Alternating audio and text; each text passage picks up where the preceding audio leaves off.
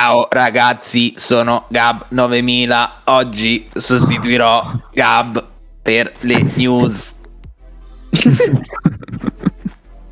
Eh sì, oggi Gab non c'è, quindi lo sostituisce questa intelligenza artificiale che abbiamo programmato nel caso Gab non ci fosse per le news, insomma. Sì.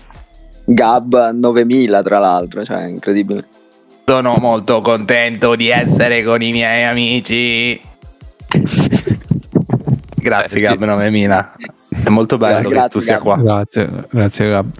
Meno male. E niente, stavamo parlando un po' del più del meno. Io ho detto che ho appena finito di vedere la quarta puntata di Chainsaw Man. E niente. Hai visto che è bello che ogni ending di Chainsaw Man è diversa? Sì, la ending della terza puntata è fighissima. Ero convinto che fossero i Maximum di Hormone, che sono quelli che avevano fatto la Death Note. Sì, la seconda sigla di Death Note, per come era iniziata, no? Non credo che sia un altro. Però fighissimo proprio, mi è piaciuto tantissimo la ending della terza. Sì, ma poi uno sforzo particolare, cioè fare sia le animazioni, che poi sono un sacco fighe le animazioni delle ending. E poi proprio le canzoni sono belle, strane, sì, perché siano tutte diverse. Esatto. Mm-mm. E niente, qua con Gab 9000 io direi di salutare prima di tutto voi ragazzi che ci siete, perché sì, Gab non c'è, ma abbiamo, come avete sentito, il buon Gian. Sì, sempre qui. Abbiamo Aki e poi, come sempre, il buon Mauri. Posso dire che sono contentissimo di essere qui ragazzi.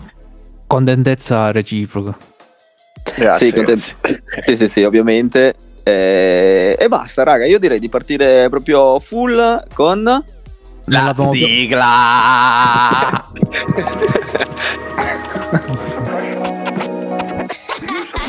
Play, fun and rewind. Videogiochi e dintorni.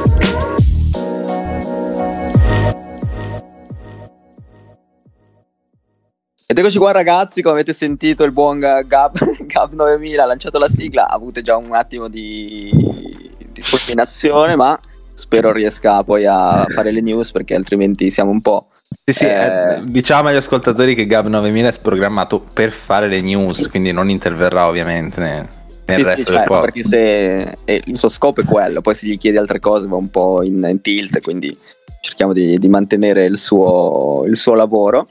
E partiamo parlando la chiusura ormai, che abbiamo finito ottobre, e quindi è finito sia il periodo spooky, ma soprattutto è finito il periodo dell'Indictober. Hashtag Indictober. Non ne sarei così sicuro. Sempre che non vogliamo fare hashtag Indivember. E niente, raga, come sta andando? Cioè, com'è andata questo Indictober? Avete finito qualcosa? Avete cominciato un'altra cosa? Come sta andando? Allora, prima io vorrei che i colpevoli alzassero la mano. Colpevoli di non aver giocato niente. No, io ho comprato però, eh. Ah, ok, allora sei scusato. No, Gab. No, Gab 9000 non ha giocato niente perché era in costruzione. Va in tilt poi. E Aki avevo promesso io per Aki che avrebbe giocato Undertale, non l'ho ancora fatto. Ma che cosa hai comprato? Vabbè, ho comprato Signalis. Ah, ok, che è arrivato proprio Signalis alla fine di Indictober. Quando è uscito? Tipo il 27. Ma tra l'altro Signalis vale. Su Switch ancora non c'è, giusto? Per ora è PC e console. PS5. No, c'è anche su Switch. Ah, c'è anche su Switch? Allora è perfetto. Per Signali per Switch. Fatta apposta. Sì. Fatta apposta, come ogni indie del resto. Vabbè, hai comprato solo quello? Undertale ce l'ho. Ce l'ho su Switch.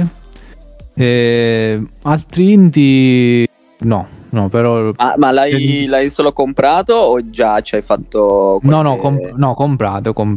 Ah, okay. Il primo passo l'ho fatto. Ormai siamo adulti, è così. Prima lo compri, poi dopo qualche giorno lo installi. Qualche mese. Qualche mese. Intanto lo compro. Poi... Sì.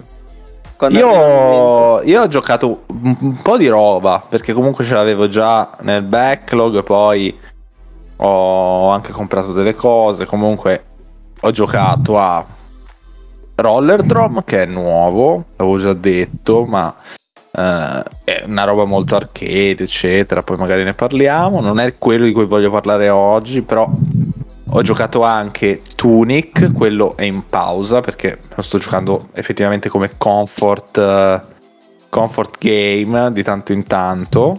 Zelda sorrito. Molto sorrito vuol dire volpe in spagnolo. Sorrito vuol dire volpe. Eh sì, è il sorro. Cioè, com'è?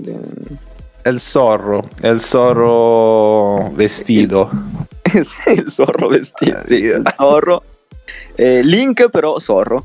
Okay. Esatto, che poi sì, Tunic ragazzi è Zelda, è uno Zelda tradizionale, diciamo, con la visuale a volo d'uccello, e un gioco molto criptico dove dovete capire che cosa fare semplicemente guardandovi attorno, esplorando e leggendo il manualino che sbloccate via via. Mi ricordo che avevo fatto io l'intervento in uno degli episodi che quando era stato annunciato perché usciva per altre piattaforme, e parlavo proprio di questa cosa, del fatto che è tutto scritto nella lingua di Tunic, no? E visto che tu ci hai giocato, volevo chiederti se è... Non la parlo ancora, studiando. No, non che la parli, ma nel senso se è worth l'immersione del dover anche tradurre le cose attraverso proprio la scoperta, o è un po' tedioso, cioè nel senso... Ma in realtà è tutto abbastanza naturale,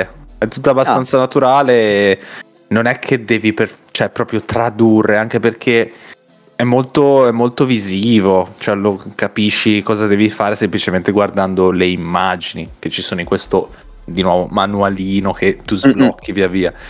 Tra l'altro una cosa che mi è piaciuta molto è che addirittura ci sono tipo i segreti nel manualino, nella mappa, puoi già vedere i percorsi nascosti eccetera, se fai attenzione alcune porte segrete, alcuni vicoli nascosti li trovi perché sono segnati non si vedono quando ci passi davanti, però sono segnati sul manuale, quindi...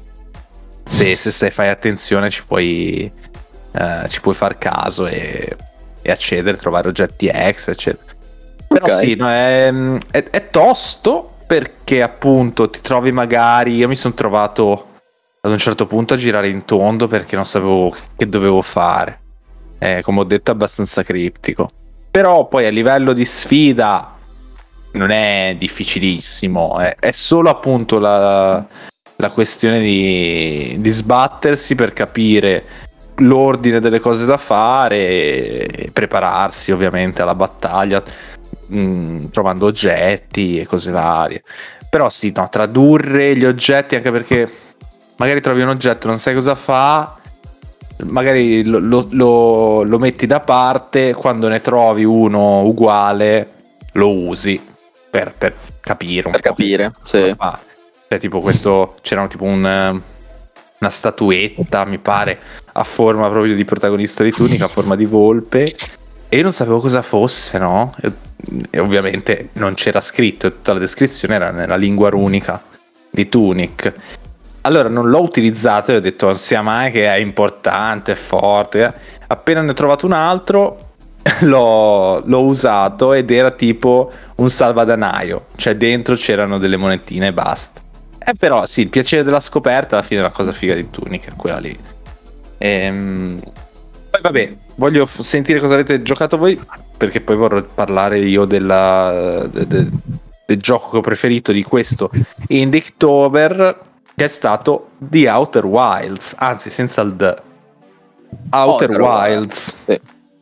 Vabbè, io vado veloce, come ho fatto anche un paio di storie, stavo giocando a Cult of the Lamb, visto che sono usciti degli aggiornamenti. Devo dire che ancora ci vuole un po' di lavoro dietro, la versione Switch più che altro, perché ancora buggato. No, ancora durante i combattimenti ci sono purtroppo dei cali di frame quando c'è tanta roba a schermo, e, quando ci sono gli attacchi ad esempio dei boss inizia a mischiarsi roba, no, particolari, inizia un po' a calare il frame, quindi secondo me dovrebbero ancora un pochino risolvere questa cosa, però per il resto mi sta divertendo, cosa che poi forse abbiamo già discusso con Gab e forse ve l'ho già detto, che aspettatevi di più un gestionale che non è un dungeon crawler, no, un roguelike, ecco, cioè non mi viene ok, cioè nel senso che è molto più gestire il tuo culto, no, quindi piantare tipo fare il tuo orto col cibo, costruire i letti, cioè far crescere la tua chiesa, è più quello che proprio fare le stanze devi fare, cioè coltivare le robe comunque va molto di moda nei videogiochi di oggi. E qua vabbè diciamo che ha uno scopo, coltivare serve semplicemente per poter poi creare il cibo per i componenti del tuo culto, no? Perché questi fanno la cacca, vomitano e hanno bisogno di mangiare, c'è tutta questa gestione, e all'inizio diciamo che è overwhelming perché succede tutto molto velocemente, c'è praticamente il passare del giorno. All'inizio l'ho trovato un po' troppo veloce, avrei preferito che fosse un pochino più allungato il tempismo, perché magari tu vai a farti la tua partita nelle stanze e mentre sei lì, visto che comunque per come sono fatto io cerco tutte le stanze, rompo tutte le cose per prendere tutti i materiali, e quindi diciamo che magari una run mi dura una decina di minuti, 12 minuti, no? Per concludere una run nel roguelike. Il problema è che magari nel tuo culto sono passati 2 giorni, e quindi quando torni i tuoi cosi sono incazzati come le bestie, perché magari non hanno mangiato per 2 giorni, hanno pisciato e cagato ovunque, cioè vomito, uno è morto e tu arrivi e dici ma che cazzo è successo? Cioè, sono andato via per 10 minuti, ma in teoria sono 2 giorni che sono passati, sono incazzati. Vabbè, perché non credono più in te. Cioè molto realistico. Molto più realistico di Animal Crossing. Sì, quindi a volte arrivi che magari devi sacrificare un cristiano perché è incazzatissimo e non crede più in te, e quindi o lo metti in carcere, perché puoi incarcerarli finché non ricredono in te, o uguale. Sì, o lo sacrifichi per il culto, e quindi devi andare a cercare un altro componente, perché poi li trovi anche durante le tue escursioni. Quindi questa è l'unica cosa che vi dico, cioè non aspettatevi che sia più un roguelike che un gestionale, è molto più un gestionale che un roguelike. La parte roguelike serve solo per andare a prendere altri componenti del culto, prendere materiali, soldi, per poter poi far crescere la roba. Ma devo dire, dai trailer a me sembrava che quella roba lì della gestione del culto fosse la parte un po' rilassante, no? Del titolo. Invece, sentirlo così non mi sembra rilassante per niente. No, cioè, almeno all'inizio, perché magari io mi affezionavo, no? Perché poi hanno delle stats, mi viene da chiamarli villager, come se fosse Animal Crossing, però no. Cultisti. I cultisti, bravissimo, hanno delle stats, no? Magari alcuni livellano più facilmente, alcuni se vedono qualcuno sacrificato credono in più di te. Quello che ti stavo dicendo è che magari ti affezioni a uno perché uno che ha delle buone statistiche dice cazzo, questo magari mi dà la possibilità di avere più, perché poi ogni volta che crescono il livello ti danno sempre più roba, no? Magari ti danno oggetti, ti danno più, adesso non mi ricordo come si chiama, non ti ricordo di niente però ma perché è un bordello, riempiono una barra, perché praticamente ogni volta che pregano loro riempiono una barra che ti sblocca le cose per aumentare il livello del tuo culto. Cioè c'è una statua in mezzo al tuo culto, che loro si mettono a pregare, e ogni volta che riempi questa barra ti sbloccano sempre di più un upgrade, no? Che può essere tipo avere la chiesa più grande, avere la possibilità di creare strade o anche sbloccare armi, tutte queste cose qua. E quindi se tu ne hai uno forte e tu torni dopo che hai fatto la tua escursione, torni e questo magari è morto o è, come vi ho detto prima, è incazzato, e poi lo devi sacrificare e dici cazzo, e quindi questa è l'unica cosa. Quindi come vi ho detto all'inizio sarà overwhelming, e starete lì a correre come dei pazzi cercando di tenerli tutti a riga. Poi quando dici vabbè che se ne frega, inizi a sacrificarli tranquillamente come se non ci fosse un domani, perché capisci che anche stare dietro al tempismo del tempo come passa è un po' un casino. E basta, questo è il mio percorso per adesso con gli indie. Vabbè dai, un paio di robe te le sei giocate. Mauri? Io i compitini li ho fatti.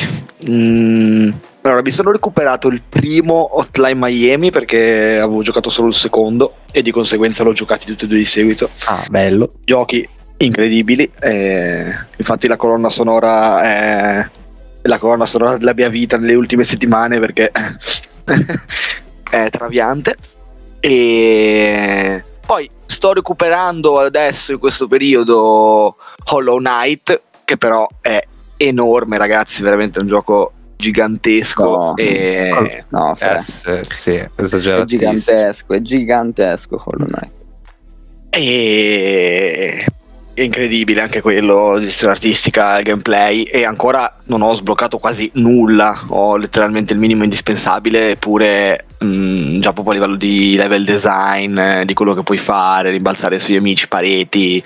Come dicevo già un altro giorno, una cosa che mi ha stupito è che se tu colpisci con l'ago un qualsiasi punto del mondo di gioco, questo ha la sua reazione personale. Cioè se colpisci l'acqua c'è lo splash dell'acqua, se colpisci la roccia ci sono le rocce che volano. Cioè è una cura particolare comunque per un indie. E poi in realtà ho iniziato anche un altro gioco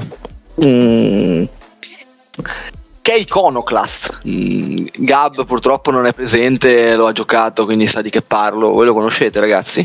L'avevo sentito perché mi sa che era stato dato col Plus o qualcosa del genere di parecchio tempo fa, però parecchio tempo fa. E infatti ce l'avevo lì in caldo perché mi ha sempre ispirato, e devo dire veramente veramente divertente. È un Metroidvania semplicissimo, però ha tanti elementi, secondo me. Cioè la cosa che mi ha ricordato di più è Metal Slug, i boss, il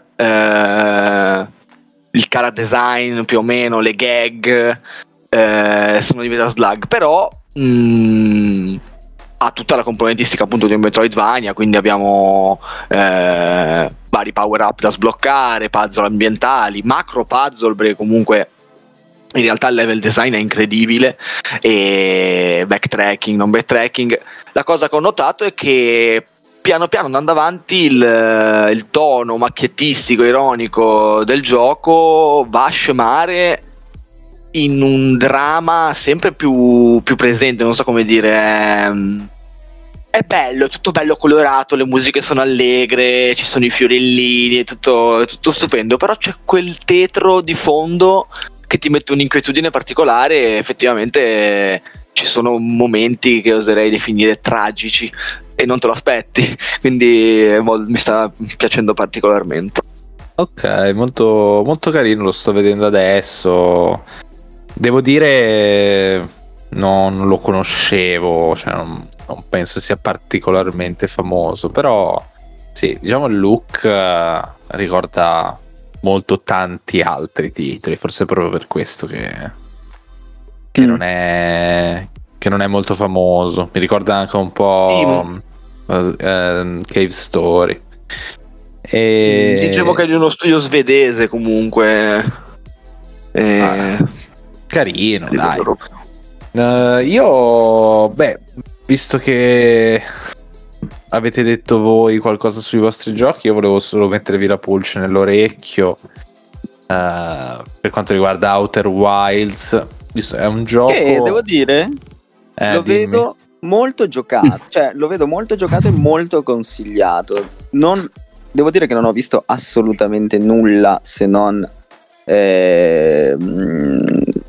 qualcosina tipo un trailer, ma vedo che molta gente dice che è veramente figo, ma e si lamentano di come funziona è il gioco la nave. È il gioco della vita per tante persone, ha un grande seguito, tanti lo reputano il miglior indie mai creato.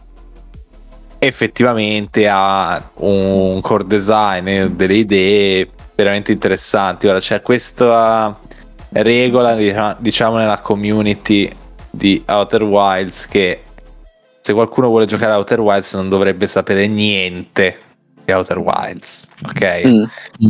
Ed è parzialmente vero, nel senso, non spoilerarsi, il gioco giova, però ovviamente qualche cosina ve la posso dire. Outer Wilds è un titolo in prima persona.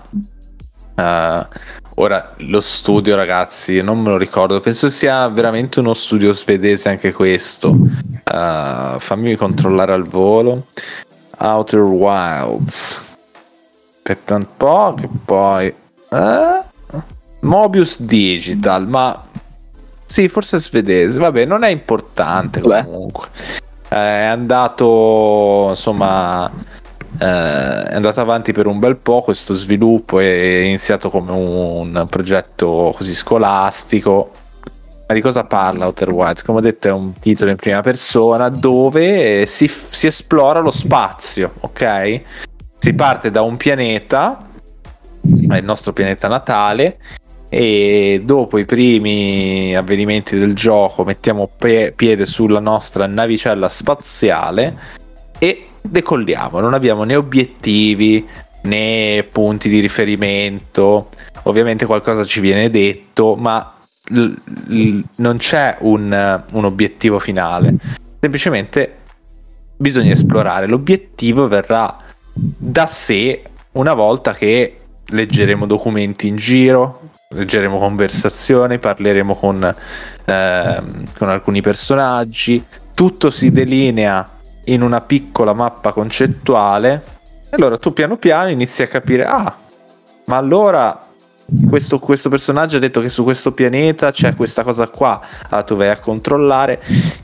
A me piace definirlo un po' One Piece nello spazio, nel senso che, passatemi ovviamente l'analogia, anzi, ma il fatto è che noi in Outer Wilds scopriamo abbastanza presto che dobbiamo cercare qualcosa. Questo One Piece, no? Il nostro personale One Piece.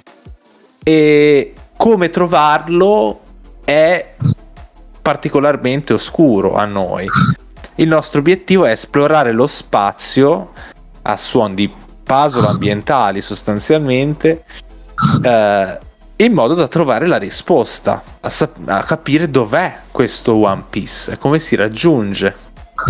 E quindi è un gioco che fa fortissima la componente esplorativa e praticamente zero il resto della ludicità, perché a parte saltare di pianeta in pianeta e esplorare i pianeti con la nostra tuta spaziale, il nostro jetpack, un po' di platforming, non c'è niente, cioè non c'è nemici da affrontare o cose strane da fare. Semplicemente noi dovremo leggere le cose in giro, capire dove andare, capire cosa vogliamo fare. Ma qual è il twist? Il twist è che sostanzialmente il mondo di gioco è in un loop di 20 minuti, 22 per la precisione, scaduti i quali noi ripartiamo dal nostro pianeta natale e si azzera tutto. I pianeti sono ovviamente tutti parti di questo sistema solare, ok? E vanno avanti in questi 22 minuti. E il tempo scorre effettivamente, nel senso che i pianeti ruotano, orbitano anzi attorno al Sole e reagiscono di conseguenza. Alcuni pianeti cambiano forma, cambiano percorsi durante lo scorrere del tempo, alcuni passaggi sono accessibili e alcuni sono inaccessibili in certi momenti del loop. Quindi noi dobbiamo capire anche come esplorare, nel senso cosa esplorare prima durante questi 22 minuti perché potrebbe diventare inaccessibile, cosa fare prima, cosa fare dopo, e questa cosa diventa molto naturale nel corso delle giocate, ovviamente, finché non capite effettivamente come finire il gioco.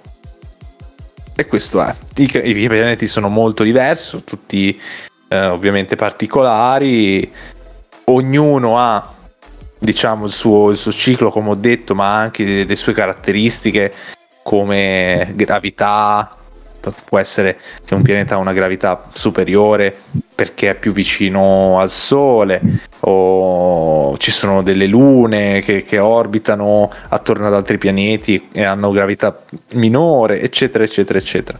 Insomma, per gli esploratori spaziali, per chi garba lo spazio in generale, è una roba assolutamente atomica, è da giocare assolutamente, è molto molto divertente, molto cupo, solitario, perché essere da soli nello spazio effettivamente mette un po' di paura, mette un po' di solitudine, di angoscia, ecco. E sì. Quindi ve lo consiglio assolutamente, non vi posso dire di più, anzi forse vi ho già detto troppo, ma vabbè, ma c'è tanto da scoprire, tanto da imparare in Outer Wilds, per cui dateci assolutamente una giocata perché è figo. Ok. Raga, io direi, guardate, facciamo che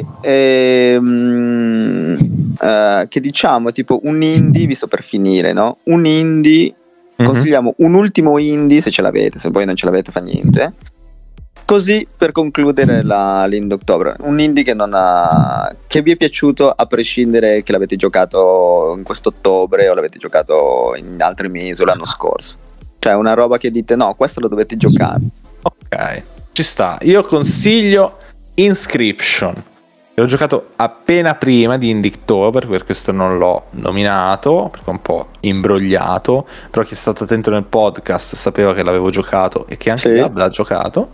Sì. E ragazzi, anche questo gioco di cui è meglio non sapere nulla, zero, però è un gioco di carte, ricorda alcuni giochi di carte diciamo online tipo Hearthstone, no? È un gioco di carte dalle meccaniche semplici, però ovviamente c'è tutta una lore, una storia dietro e delle meccaniche particolari che vi scombussoleranno, perciò non vi dico altro, giocate. Tra l'altro era molto adatto per ottobre, per la spooky, perché è un po' creepy, no? Cioè sì, ce l'ha una componente creepy particolarmente accentuata, ce l'ha, è quello il bello, perché appunto siamo in questo chalet, in questa capanna e dobbiamo affrontare questo vecchio nel buio, questo gioco di carte per scappare, no? Vabbè. E poi ovviamente ci sarà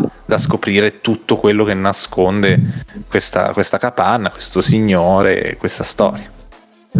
Ok, io invece vi consiglio, ve l'avevo già consigliato l'anno scorso, ma ve lo riconsiglio perché purtroppo è passato un po' in sordina, nonostante sia secondo me un indie che merita tantissimo, e sto parlando di Eastward. Ve lo riconsiglio perché, soprattutto a voi ragazzi che siete presenti, ma anche gli ascoltatori, perché secondo me come ho detto prima merita, ma soprattutto vi piacerebbe tanto se vi piace proprio la roba un po' dark. Ve lo consiglio proprio perché parte, come ve l'ho detto anche l'anno scorso, parte con una storia molto semplice, ma piano piano inizia ad avvicinarsi a tematiche un po' oscure, e cosa importantissima, e un omaggio incredibile alla serie di Mother, cioè Airbound, E quindi se per caso avete giocato Earthbound o siete fan di Earthbound, a prescindere, è un gioco da giocare, è un Zelda-like, ma allo stesso tempo ha delle meccaniche di coop, cioè controlli due personaggi contemporaneamente, perché i personaggi sono John e Sam, la ragazzina con i poteri telecinetici, e John che picchia come un fabbro con la sua padella. Ma cioè, questo è la punta dell'iceberg, perché poi, come vi ho detto, si iniziano a toccare tematiche come umanità, coltivare esseri umani, proprio cioè nel senso proprio alla Matrix, che li ritrovi in mezzo a delle bolle, no? Ed è molto figo. Stilisticamente è incredibile, musiche incredibili, e se le volete dare un'occhiata, siamo dei presi male comunque noi, sì. Cioè andiamo sempre a pescarci la roba che alla fine c'ha sempre quella punta di angoscia, di horror, sì, di dark.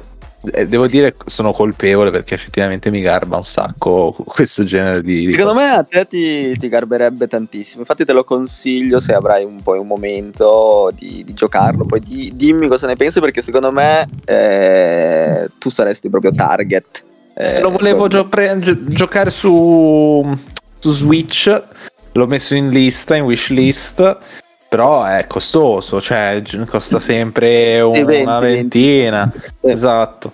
Ora non voglio dire che non li vale, però diciamo, visto che ci sono spesso degli sconti, aspetto che magari scenda, spesso c'è al 50% magari. Sì, secondo me sì. Sono usciti poi degli aggiornamenti, ad esempio hanno messo lingue nuove, e sono usciti anche la possibilità di giocare i capitoli, perché prima non potevi rigiocare certi capitoli quando volevi, no? Adesso invece hanno messo una lista di capitoli.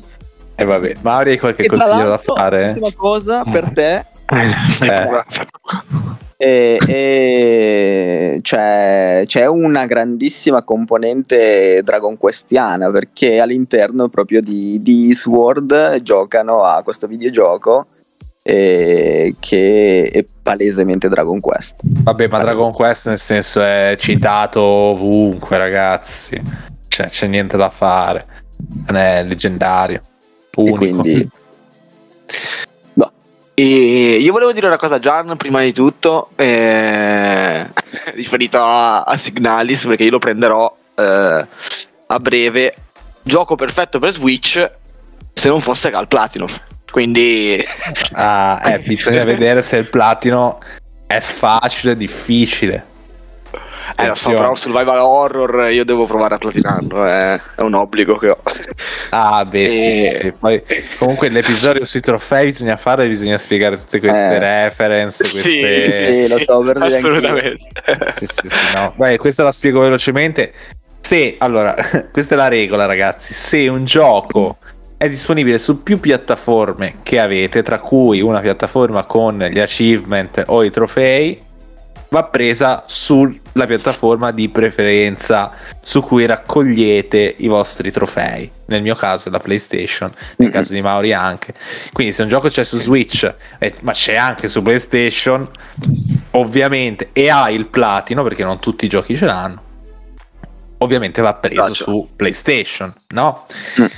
Però c'è questa clausola mia che è: se il platino è troppo difficile, quindi già in partenza so che non riuscirò a prendere il platino, allora sono autorizzato a prenderlo su Switch. La mia lista trofei rimane intonsa. Okay. Penserete che sono un pazzo, malato, maniaco forse, però a me piace così. Forse avete ragione. E poi c'è la clausola ARI, cioè frega cazzo i trofei, e io non so veramente come fai lo prendo su Switch perché è molto più easy, cioè, nonostante ad esempio Hades era su PlayStation 4. No, vabbè, poi ci sono i giochi che effettivamente ho preso su Switch perché preferivo, anche coi trofei non me ne fregava niente. Lo stesso Tunic di cui ho parlato prima, potevo prenderlo su PlayStation, ma ragazzi, è un gioco che sembra fatto apposta per Switch, cioè calza a pennello.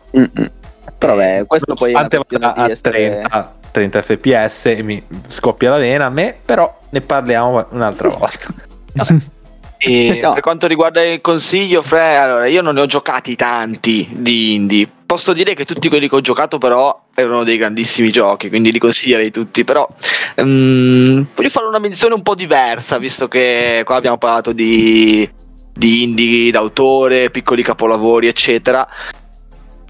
Io voglio consigliare, se voi siete persone che avete 3 amici, 4 amici, volete divertirvi online, comprate Speedrunners, ragazzi, perché è un indie da meno di €10 su PlayStation e ancora meno di 5 su tutte le altre piattaforme, e divertimento e risate sono assicurate. Veramente un gioco divertentissimo, soprattutto per la giovialità con gli amici, appunto.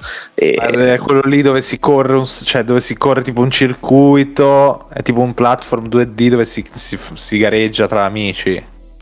Esatto, sì. E appena uno esce dallo schermo muore, e dal momento in cui muore il primo dei il punto è distanziare abbastanza gli altri avversari, andando più veloce di loro, ovviamente, no? Abbiamo rampini, abbiamo vari power up e varie superfici d'appoggio, ovviamente. Cosa succede però? Nel momento in cui uno dei giocatori esce dallo schermo e perde, gli altri che rimangono devono ricordarsi fondamentalmente il percorso a memoria, perché lo schermo inizierà a stringersi finché praticamente hai 5 cm di schermo visibile, tutto il resto è... ovviamente esci da quel poco schermo e perdi, quindi è sempre più veloce diciamo la perdita degli altri avversari. E dal primo, diciamo, poi è sì è molto frenetico, molto veloce. Però mi sa un po' più di di couch game, cioè tutti seduti sul divano a giocare in multiplayer, magari dopo qualche bicchiere di amaro Montenegro. Allora, divertente, no? Sì, diciamo che può anche essere il party game di quando tra un gioco grosso e l'altro, appunto, vuoi prenderti del tempo per solazzarti con gli amici, ma rimane molto divertente anche in singolo comunque, perché vabbè, ci sono le partite rapide online, ma ha anche una campagna in singolo, diciamo, con la trama. Il multiplayer locale c'è? Sì, c'è anche il multiplayer locale, ovviamente. Sì. Puoi anche mettere bot, puoi anche non metterli, quindi puoi fare un testa a testa uno contro uno, mettere bot con difficoltà alta, media, magari tutto così, no? Molto molto divertente. Ma io non voglio tirarla per le lunghe, però mi hai fatto venire in mente un gioco, non mi ricordo se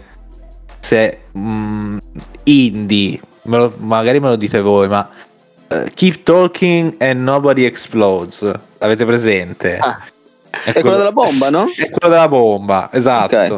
Quello è molto divertente in cooperativa, cioè uno praticamente deve disinnescare una bomba e l'altro ha il manuale proprio fisicamente, potete stamparlo oppure potete magari guardarlo su un tablet con le istruzioni per disinnescare la bomba, e tutti i rompicapo hanno ovviamente migliaia di combinazioni possibili, e sta all'artificiere ascoltare l'esperto per disinnescarla, e ovviamente né l'uno né l'altro possono guardare i riferimenti degli altri, quindi l'artificiere non può guardare la bomba, o meglio l'esperto non può guardare la bomba e l'artificiere non può guardare il manuale, devono comunicare. Lo potete fare online ovviamente, perché basta mettersi qua su Discord, ma è molto divertente anche se vi sedete uno di faccia e uno di schiena davanti a un televisore,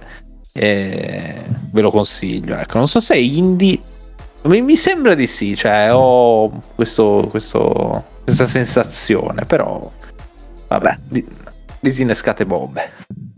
Anche lì, dopo un paio di bicchieri di carciofon, no, di Non è quello che insegnano in accademia agli artigiani di solito. Sì, sì, è un paio di bicchieri di... Oddio, non mi vengono altri alcolici. Il Cinaro, dai, quello con il ciofo. Esatto. Il Cinaro, un grappino, un limoncello, magari. Se volete, anche un po', se volete andare un po' anche così, e io direi anche un po' un quattroventino, e fino a Watamin, e poi Disineschi. Sì. Esatto. E niente, e questo è, io chiederei anche ad Aki se ha qualche indie da consigliare, ma è in punizione. Sì, non la so oggi. Non la so, prof. Vabbè, tanto già però ho preso molti appunti. Ti ripeschiamo l'anno prossimo con Indiektober. Hashtag Indiektober 2. Sì, 2, come Despacito. E niente, ragazzi, io direi di fare una piccola pausa e poi partire con il momento del buon Gab 9000. Vediamo se riuscirà a fare il suo lavoro. TG Gab. Ed eccoci qua, finalmente il momento delle news. La giornata è pregna di notizie, izie. No. Ma adesso di nuovo. Gab. 9000. Purtroppo mi sa che non si sente tanto bene. Sì, purtroppo era un prototipo ancora. Non è riuscita neanche a... Mi sembrava comunque che avesse fatto un urlo umano. Agghiacciante questa roba. Tanto per ricominciare il fatto che stavamo parlando di cose molto dark. Risvolti di Blade Runner. Cosa nasconde? Esatto, Blade Runner. Cosa nasconde Gab 9000? Vabbè, torneremo col prototipo 9001, però per adesso immagino lo sostituirà qualcuno di noi mentre lo portiamo via. Comunque mi sa che dovremmo darci da fare da noi, quindi... Iniziamo un po' con le news. Siamo riusciti a recuperare, diciamo, la scatola nera di Gab 9000 con all'interno le news. Sì, meno male. Quindi iniziamo con la prima. Diciamo c'è una job listing di Creatures Inc, che è la compagnia che collabora con Game Freak per i modelli di Pokémon. E niente, in questa job listing è citato preparazione per un next generation hardware. Quindi cioè, loro sono quelli che fanno i modelli 3D di Pokémon. Sì, è la compagnia che collabora con Game Freak sui modelli 3D. Infatti se vedete nei giochi è sempre citata questa Creatures Inc, questa compagnia. Ah, c'hai ragione. Sì, ma quindi proprio i modelli di gioco o anche proprio anche quelli CGI eccetera dei trailer? Penso quelli di gioco. Per le altre robe penso che si tratti di robe promozionali, forse si appellano, cioè, cercano altre compagnie. Hai ragione. Vabbè, insomma, questi Creatures Inc sono da denunciare tutti quanti. Ecco qua. Io vi prenderò. Comunque. Ecco. E il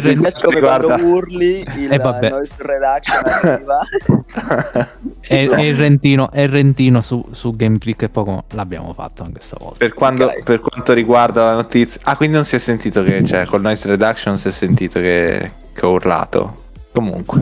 No, si sente, ma tipo ti taglia un po'. Però comunque vuol dire, cioè, con new hardware intendono proprio Switch 2, nel senso che stanno lavorando su qualcosa. Ho capito male io. Diciamo che è l'ennesimo tassello che si aggiunge alla quantità infinita di rumor su questo. Ah, ok. Diciamo, Switch 2, Swatch 2. Swatch. Switch.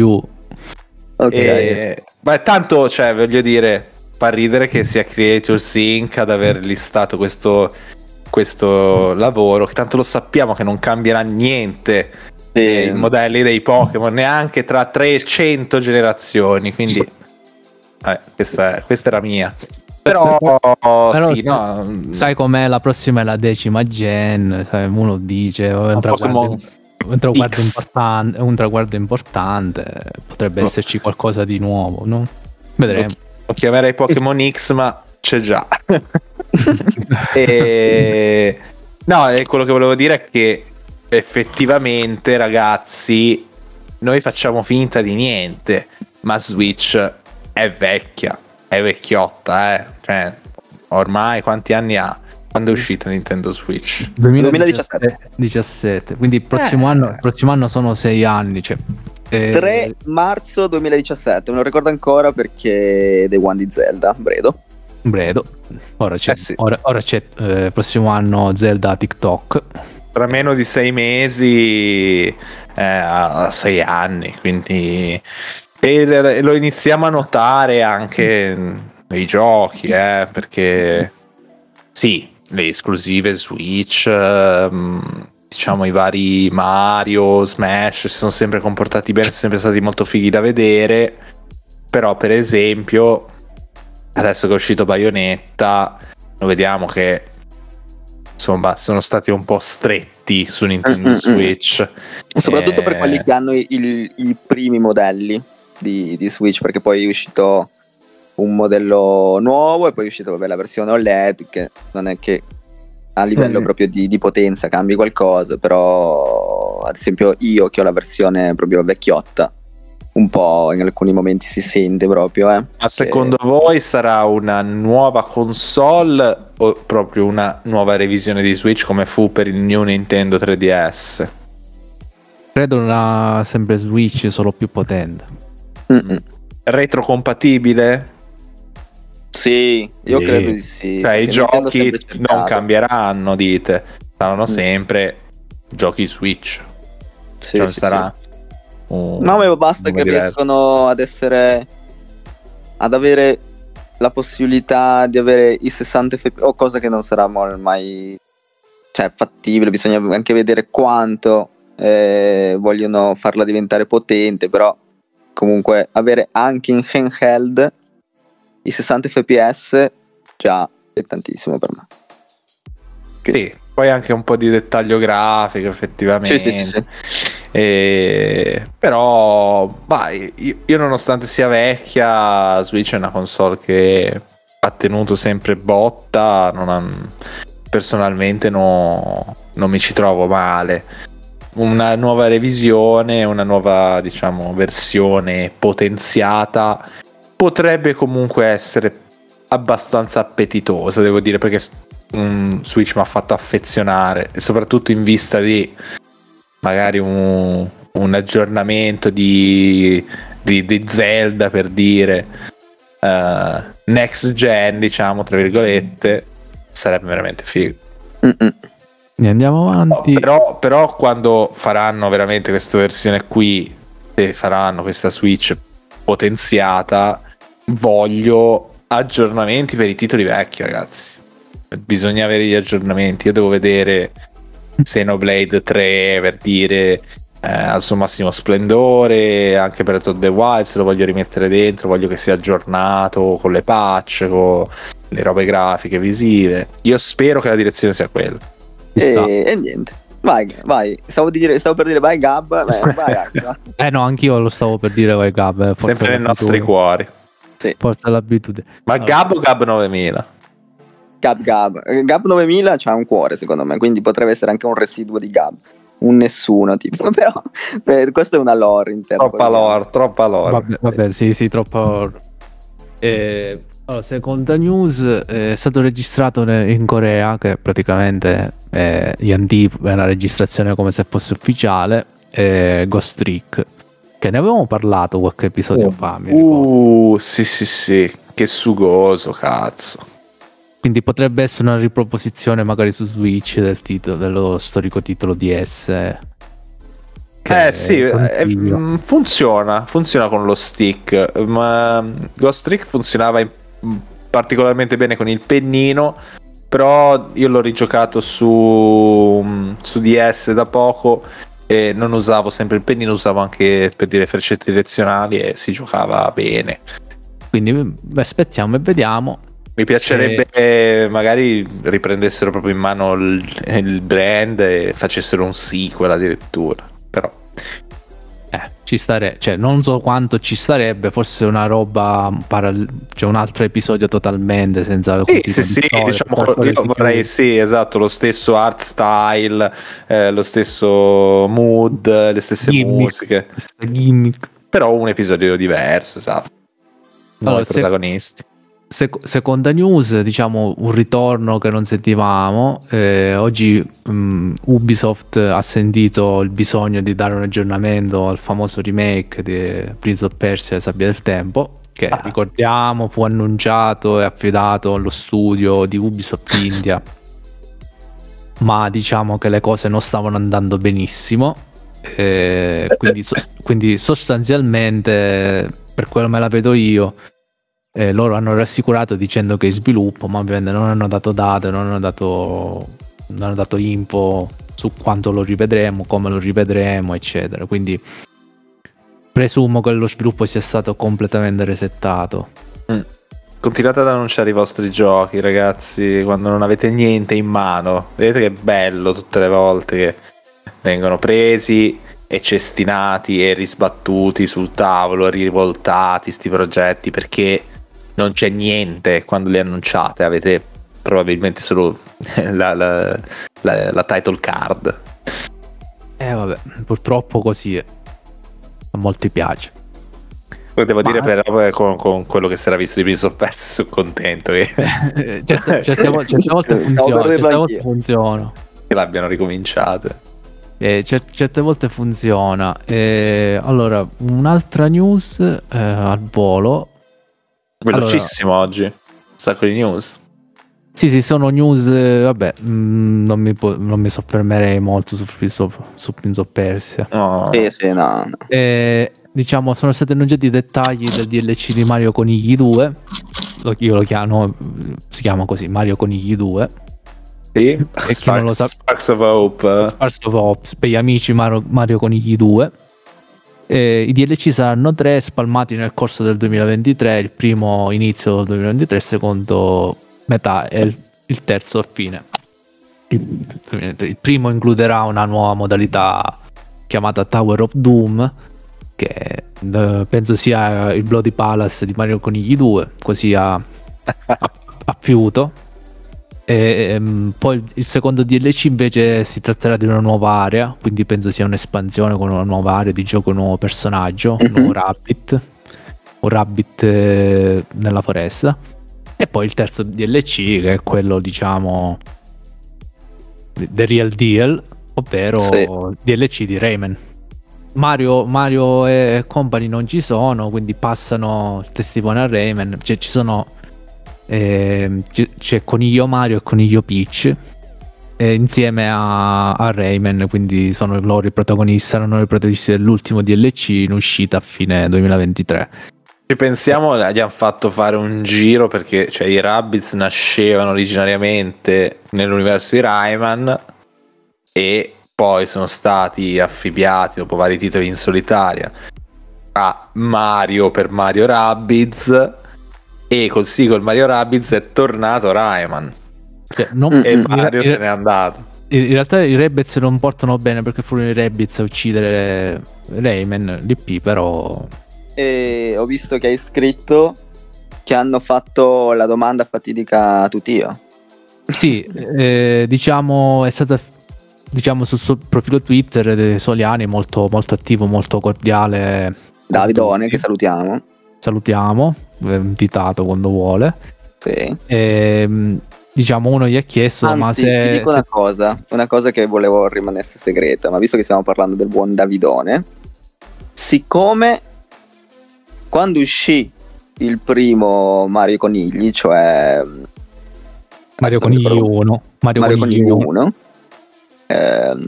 Kingdom Battle, ecco, mi è venuto in mente. Io vi ho raccontato che ho avuto l'opportunità di fare una fotografia con Soliani, parlare, no? Abbiamo parlato di quando c'è stato il momento al palco, così, al palco delle 3.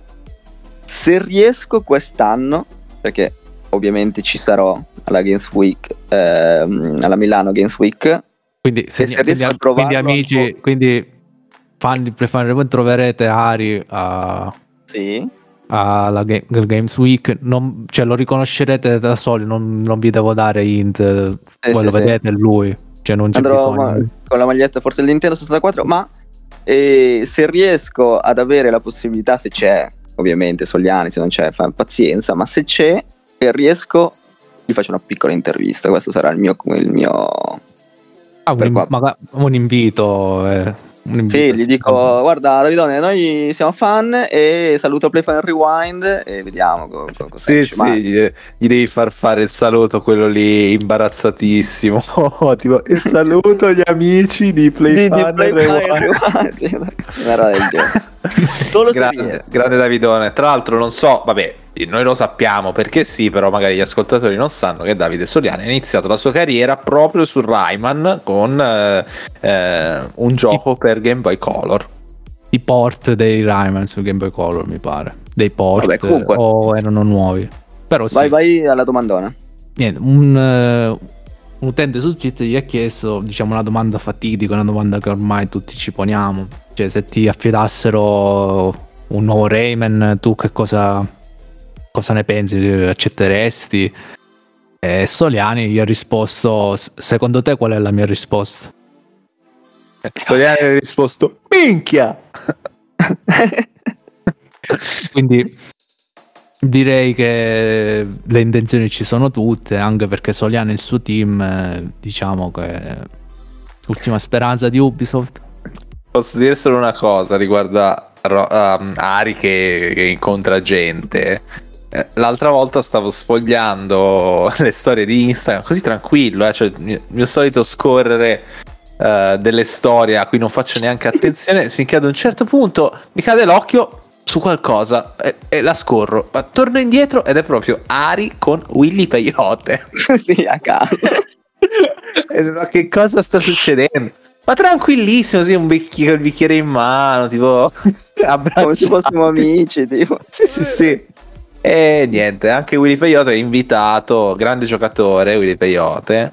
Tra l'altro che l'ha fatto due facce che la raccontavano lunga perché avevano giocato a Keep Talking and Nobody Explodes. Sì, esatto.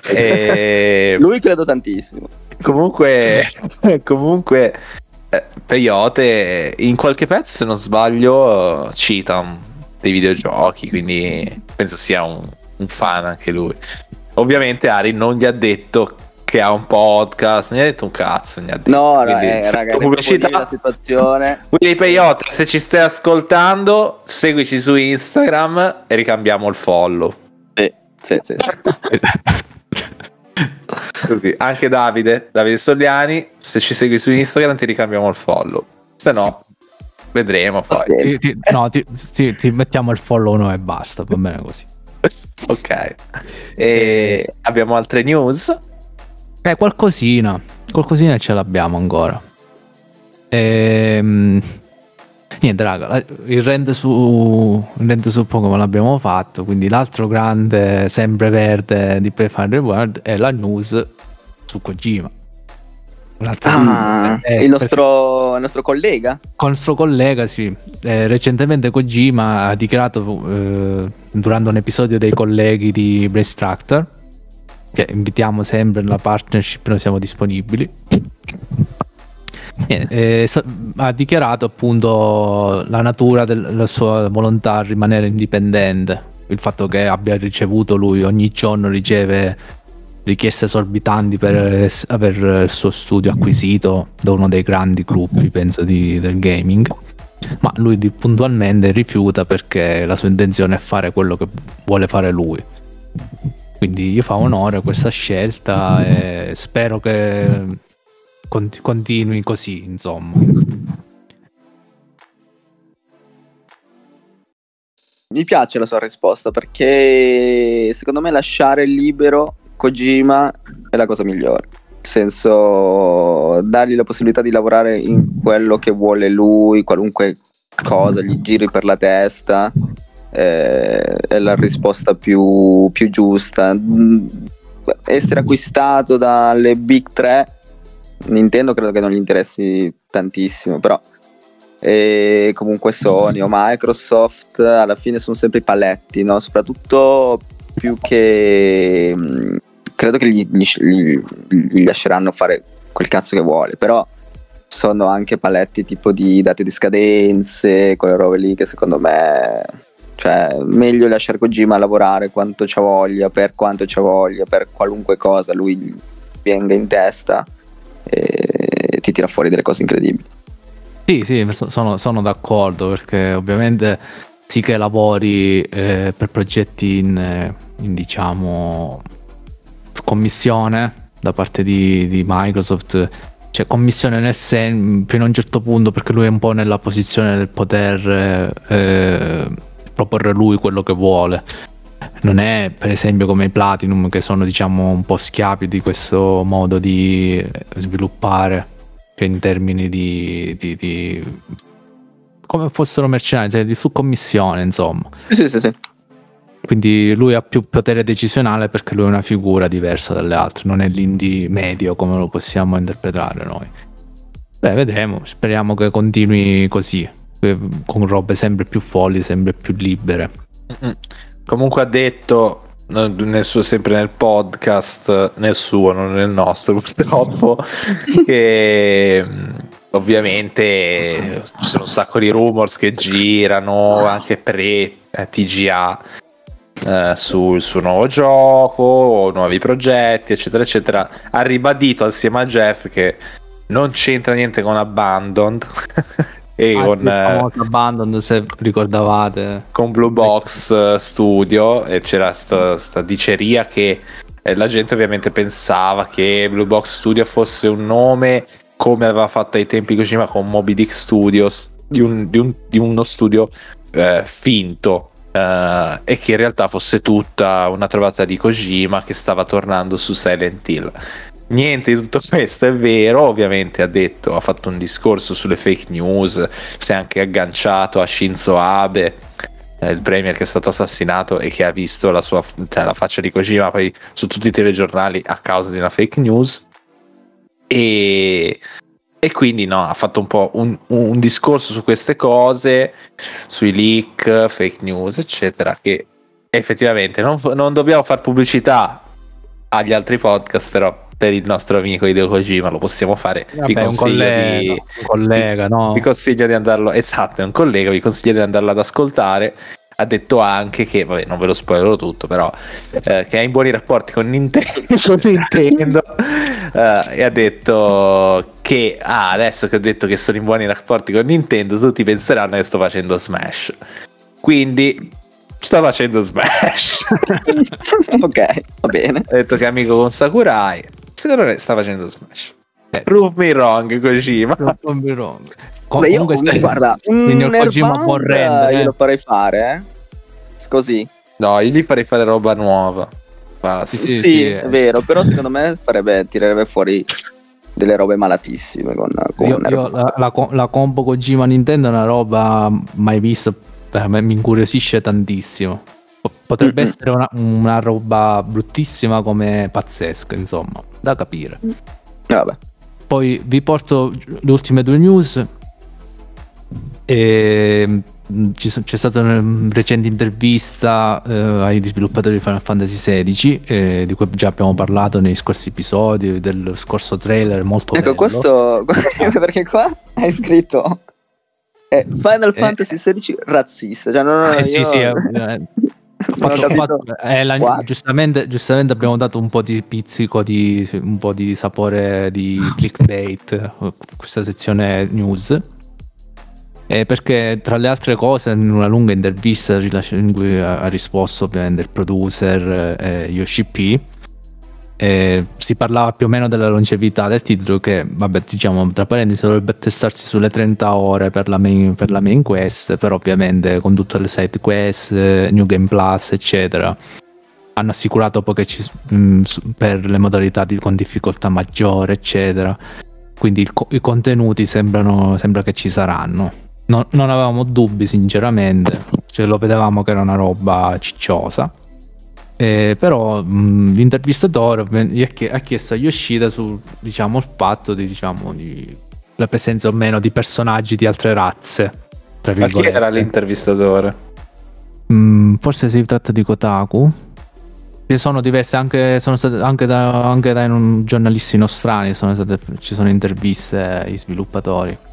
Comunque il nocciolo della questione riguarda appunto questa domanda sulla presenza o meno di personaggi di altre razze, una domanda diciamo normale, che viene effettuata continuamente. Non lo dico in senso cattivo, è una domanda lecita. E a cui Yoshi-P ha risposto dicendo sostanzialmente no, non ce ne sono. Non ci sono, ma vi spiego il perché.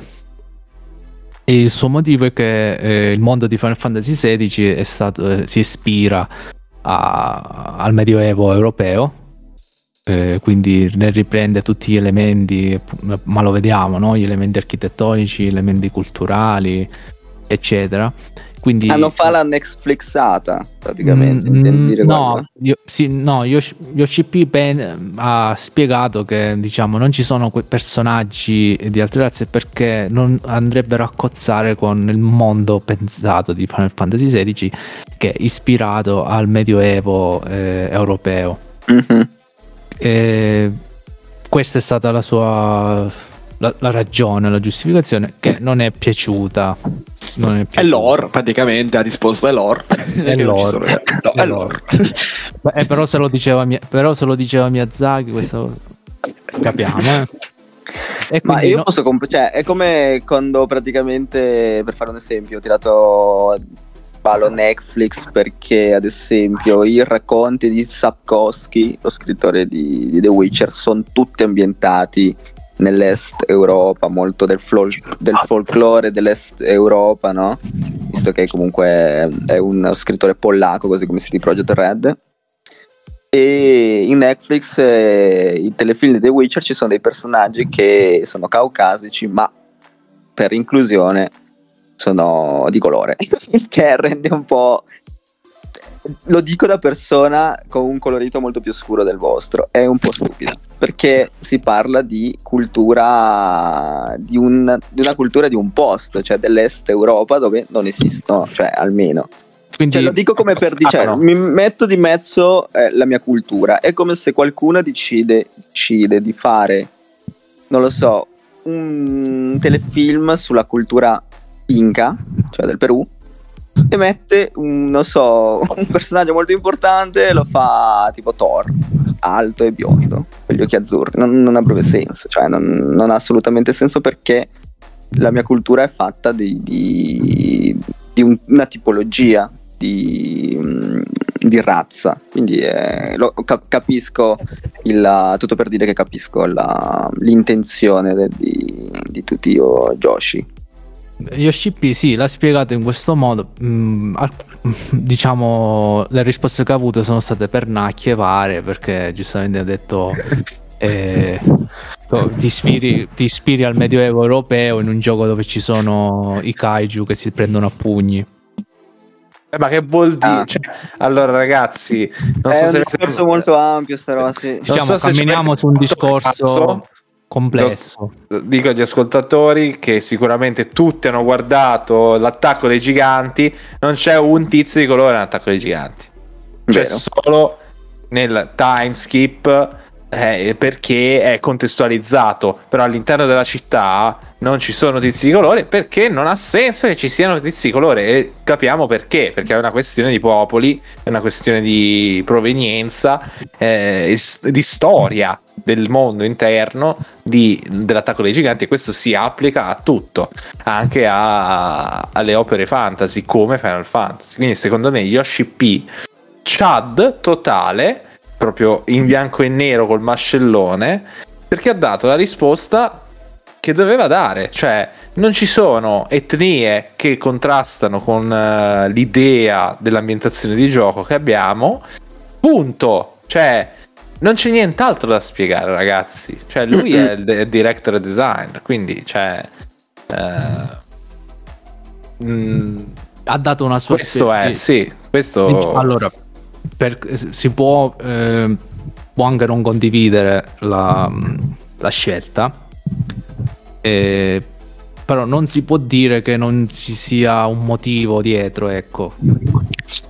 Se questa scelta è stata fatta in buona fede, tra virgolette, cioè non nel senso, perché ho letto già varie reazioni che Yoshi-P è razzista, il gioco è razzista, cioè già si sta muovendo un certo modo. Ok, vabbè, ma questo è hate bait ormai, è all'ordine del giorno. Sì, capisco.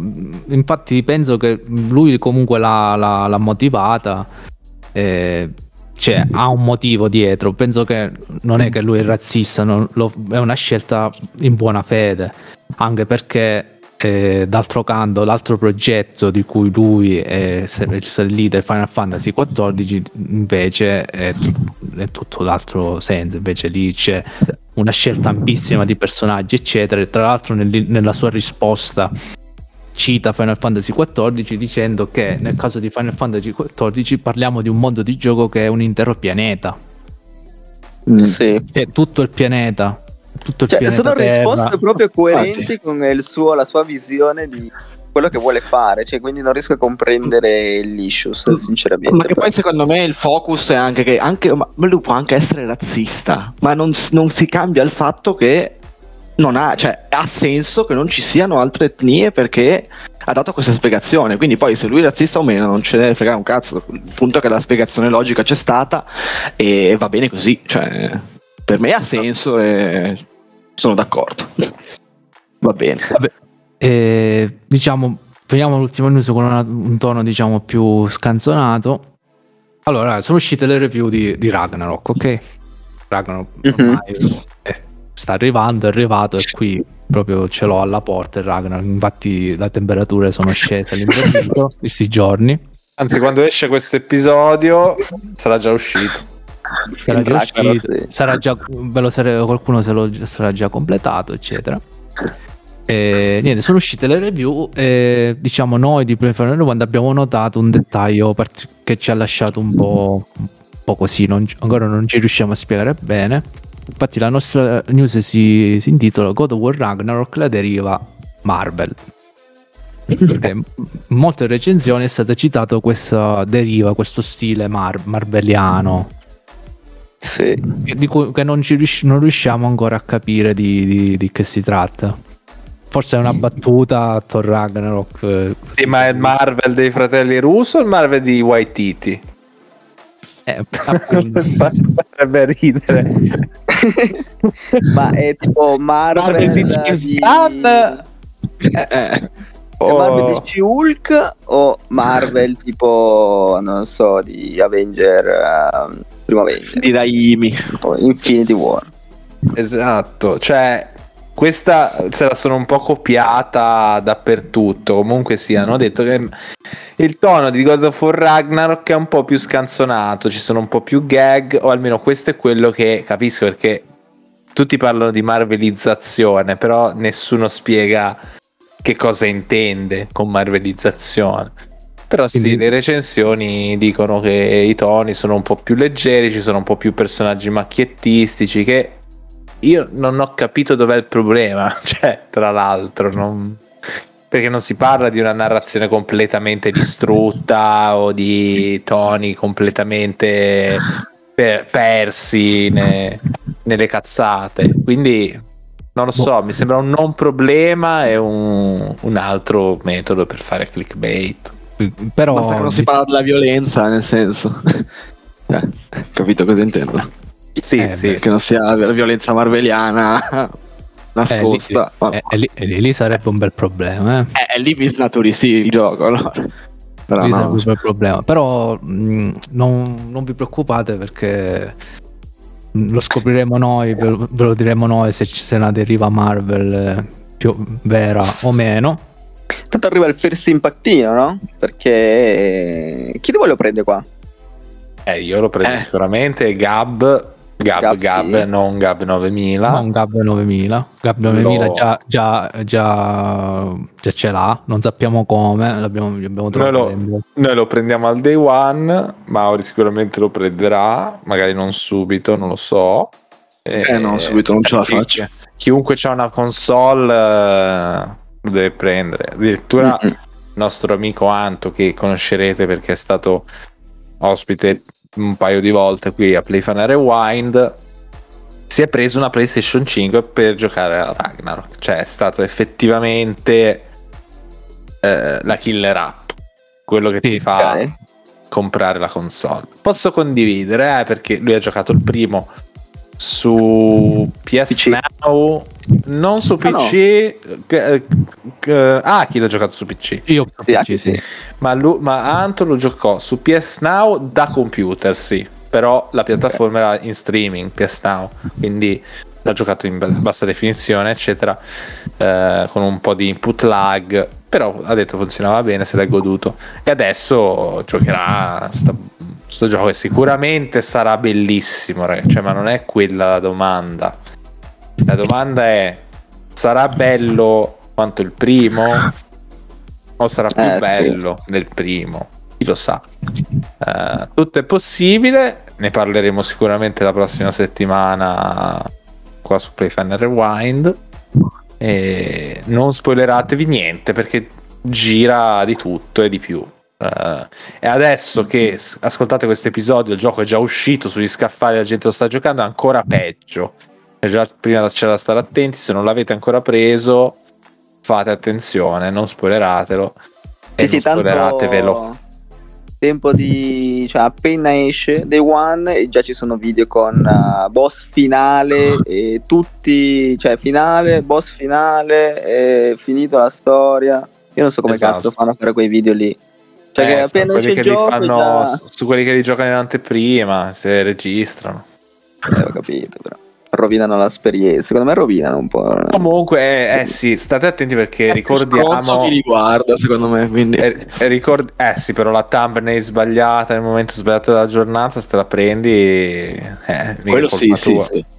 Però sì, volevo ricordare a tutti di fare attenzione, anche perché questo è il capitolo finale di God of War, o almeno di questa storia, perché non ci sarà un terzo God of War di questo ciclo, ma Ragnarok sarà la conclusione degli eventi.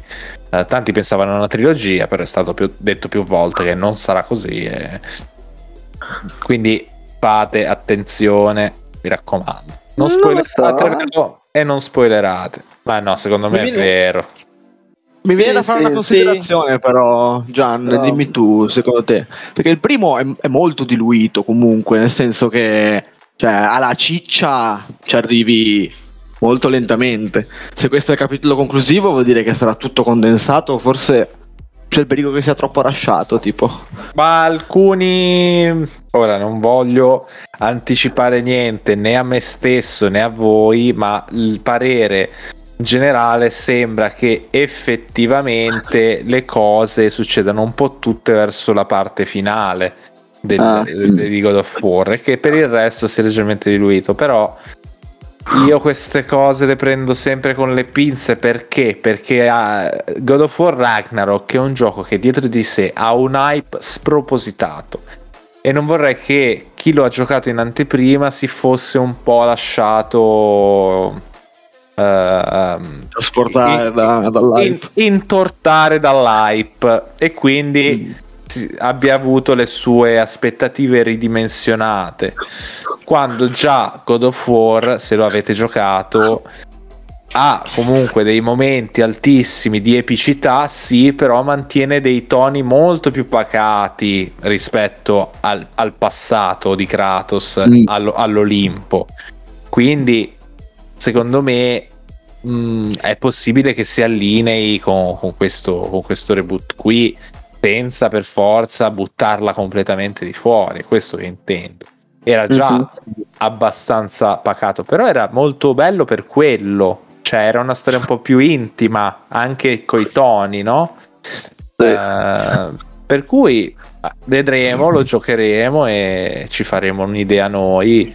Secondo me non c'è da aver paura. No, neanche secondo me, alla fine. A meno che proprio la buttano di fuori, questa cosa della marvelizzazione, data dal fatto che ho visto che unica cosa che mi sono spoilerato, c'è un personaggio un pochino più caricaturale, dico solo così per non dire quale, Vabbè, ma ragazzi, ma anche di Berserk dicevano che era diventato troppo fiabesco perché c'erano gli unicorni. Però comunque in Berserk ci sono sempre stati momenti così che rompono la tensione. Beh, cioè, lo stesso Pac di Berserk è un protagonista, praticamente la fatina è un sacco di comic relief, ci sta, non distrugge per forza. Anche il primo ne aveva Box, esatto. Due fabbri, ma anche Mimir, sì. Però no, bisogna vedere, ce lo direte voi. Faccio una domanda così velocissima per accendere, visto che siamo già vicini a The Games Award. Secondo voi chi è che la vince? Tutti Kratos? No, è impossibile. Il Game of the Year sarà Elden Ring, lo sappiamo. Anch'io, il mio voto va per Elden Ring. Ma di questo ne parleremo, poi vorrei fare appunto un episodio magari dove parliamo un po' delle nomine. Come l'abbiamo fatto anche l'anno scorso, poi. Magari un po' più perfezionato, ora che siamo un po' più maturi. Scontro fra titani. Comunque, ho visto un meme così per chiudere che mi ha fatto piegare con l'immagine di Godzilla e King Kong, uno degli ultimi film di Godzilla, no? Con sopra praticamente Godzilla, Elden Ring e King Kong God of War che si menano. Però di fianco poi esce un dodge con sopra Stray e li picchia tutti e due. No, Stray secondo me non dovrebbe neanche essere nominato, piuttosto Shifu. Sì. Ci diamo la buonanotte, ragazzi, che poi buonanotte tra noi, perché è da noi che è sera, però gli ascoltatori auguriamo una buona giornata, una buona mattinata, una buona cena. Comunque, buon qualsiasi cosa, un buon momento, un bellissimo momento. Mi ha detto, ascolta il tuo podcast mentre lavoro, cioè praticamente lui mentre sta facendo gli aerei lui ascolta il podcast, quindi saluto anche la gente che magari ci ascolta mentre lavora. Cruz di cognome, di nome non me lo ricordo perché. Cruz, sei un grande, ci chiamano solo per cognome, quindi grazie Cruz. Sì, io saluto tutti i ragazzi che ci ascoltano, le ragazze che ci ascoltano, quindi salutiamo l'Australia, salutiamo noi stessi qua in Italia e anche Londra, perché ci sei sempre tu, Ciampi. E grazie per ascoltare questo podcast solo su Spotify come il podcast di Tuttio, quindi siamo tutti qua, una famiglia molto verde. Quindi ragazzi, mi sa che ci siamo. Avete ascoltato Play Fun e Rewind. Ciao raga. Alla prossima. Ciao.